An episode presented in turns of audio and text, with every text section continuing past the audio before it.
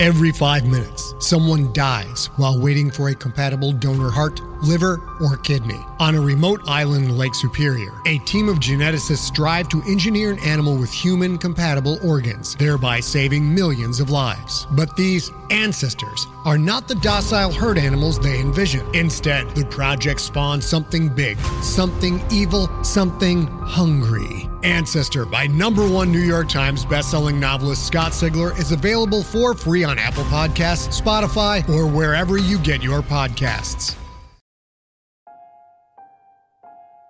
Welcome to another episode of The Warning Woods. If you enjoy the podcast, please consider giving it five stars and writing a review. Reviews help spread the podcast to more listeners. If you want more creepy content, follow me on Instagram and TikTok at The Warning Woods. I'm Miles Thomas Tritle, and this story is called The Child Inside. Sarah Reynolds stumbled into a Ouija board session when she was 15 years old. Some kids had found the board in a closet during a house party. They invited her to join in before they knew she wasn't interested in who loves who and will they won't they questions. She had a much deeper spiritual curiosity one she had been feeding since she was a little girl. Is the spirit of a dead person here? Sarah asked, ignoring the strange glances from her peers. The planchette slid to no, much to the amusement of the other kids. Sarah became nervously excited. Are you an evil spirit? she asked. The planchette practically teleported across the board, nearly escaping the kid's fingertips on its way to yes. A cocky boy who hadn't been touching the planchette whooped obnoxiously. The others grew visibly hesitant. Two of them removed their hands from the board, and one left the room altogether. Anyone else want to ask a question? Sarah asked the room of stunned classmates. As everyone shook their heads, she went on. Can you tell us your name? The planchette moved to no. Can you tell us what you want? Back to yes. Murmurs surrounded Sarah as she asked the board these questions. By this point, everyone else had removed their hands from the planchette, leaving Sarah alone touching the board. So, Sarah asked, seeming to hesitate for the first time, what do you want? The planchette rested for about five seconds before spelling out C H I L D. Child. You want a child? Yes. Is the child here? Yes. Sarah asked if anyone had a little sibling around, but to the collective knowledge of the group, no children were in the house. Where is the child? Sarah asked the spirit. I N S I D E. Inside, Sarah repeated for the others. It thinks there's a kid inside the house. Well, there's not, the cocky whooping boy said. Guess it's just a stupid toy after all. The planchette tore away from Sarah's hand, flew across the room, and struck the boy in the face, cutting open his eyebrow. Blood trickled down his wrist as he held his hand over the wound. You're insane, he shouted at Sarah. The others stood up, giving Sarah disapproving looks as they filed out of the room. I didn't do that, Sarah pleaded with them, but no one believed her. A few days later, Sarah woke up feeling sick to her stomach. She stayed home from school, convincing her parents she had caught the flu. She probably caught it from her boyfriend, Nate, she told them. But Sarah had caught something much more serious than a passing flu bug from Nate. After a couple of violent bouts of illness in the morning, her symptoms vanished. She waited for a fever, for the aches and chills that usually accompany a virus, but they never came. Once her parents went to work, Sarah biked to the closest convenience store and bought a test. The test came in a two pack. When the first showed a positive result, Sarah tried the second. Unless they were both defective, she was undoubtedly pregnant. Pregnant, she thought, at 15 years old. What a way to start your life. She told Nate right away. He tried talking her into an abortion. I only have like 200 bucks right now, so I can't really pay for it, but I can pay for like half if you want. That made Sarah laugh for the first time since she'd learned of her pregnancy.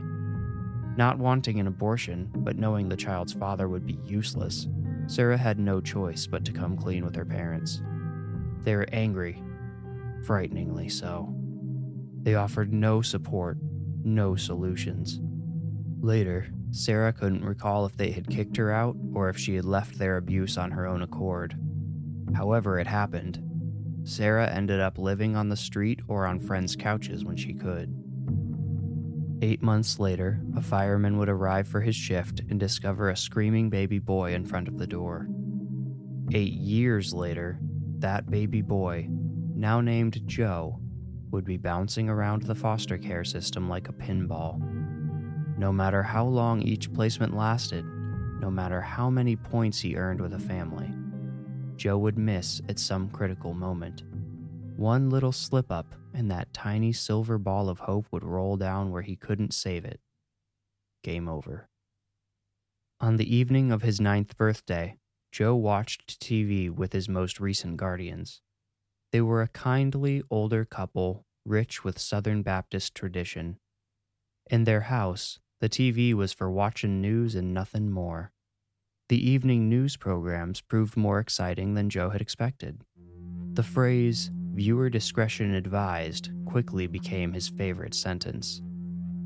The broadcast on his birthday turned out to be a live stream. The camera focused on a young woman straddling a tall bridge's guardrail.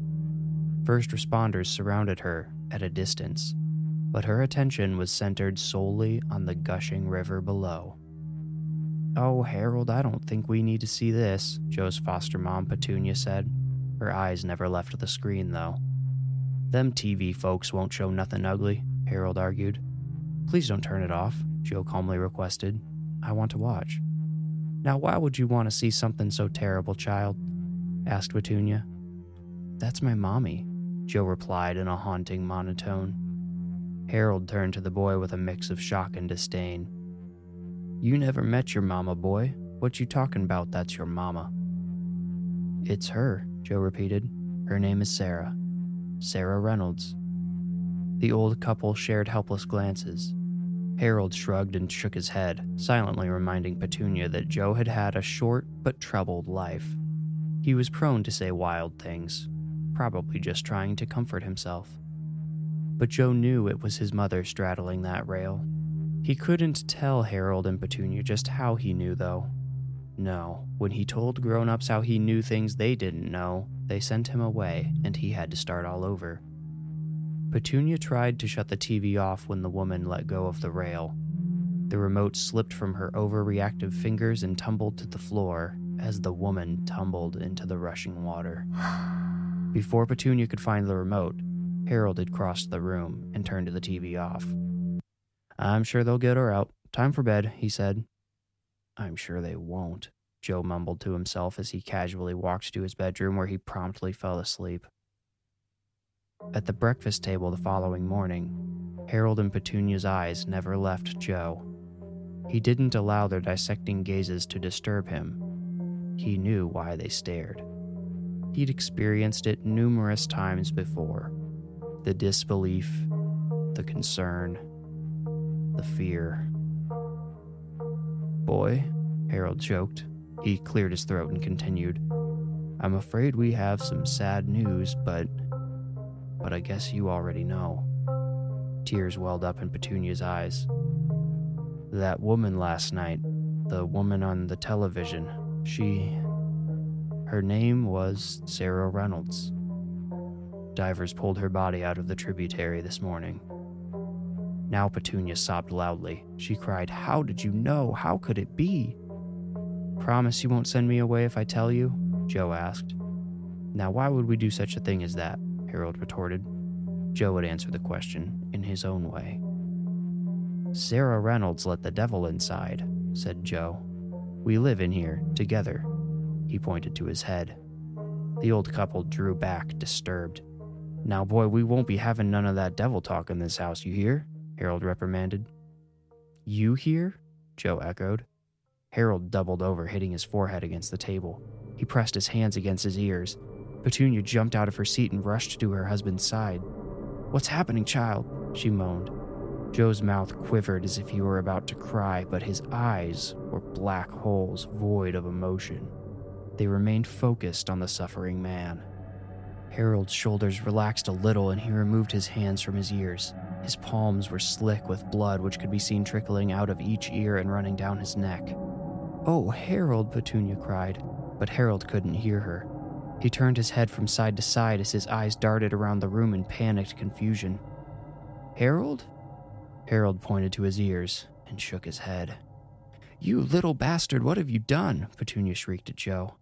It wasn't me, it was him, Joe shouted. Later in the emergency room lobby, Petunia tried to call Joe's social worker three times. Each time, her connection got mysteriously interrupted.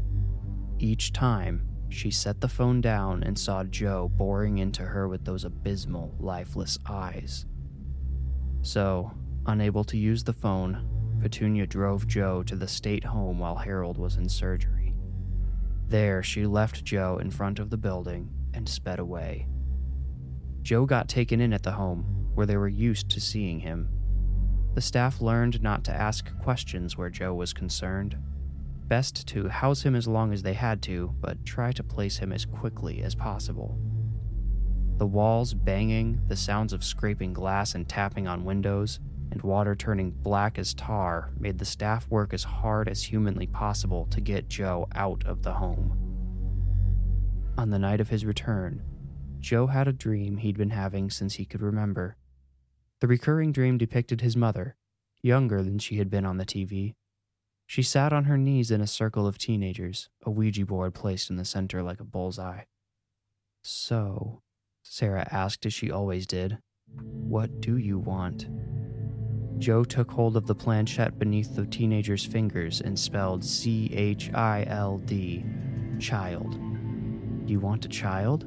Sarah, his mother, asked. Joe slid the planchette to yes. Is the child here? asked his mother. Yes, Joe answered on the board. Sarah asked if anyone had a little sibling around, but to the collective knowledge of the group, no children were in the house. Where is the child? Sarah asked the board. I N S I D E, spelled Joe. Inside, Sarah repeated for the others. It thinks there's a kid inside the house. Well, there's not, a stupid boy across from Sarah said. Guess it's just a stupid toy after all. Joe tore the planchette away from Sarah's hand, threw it across the room, and struck the boy in the face. In the commotion that followed, the teenagers forgot to close their session with the board. It remained open for him. It allowed him to enter Sarah and take hold of the child, the child growing inside. He would share the child's body as long as necessary. He was patient. He knew the day would come soon enough for him to take hold of the body all for himself. And on that day, he would become unstoppable.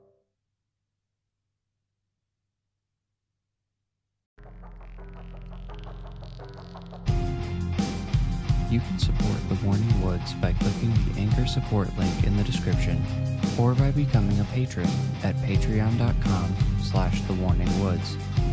Of course, the best way to help is by writing a review and following this podcast in Apple Podcasts or subscribing on your favorite podcast app. Thank you for listening.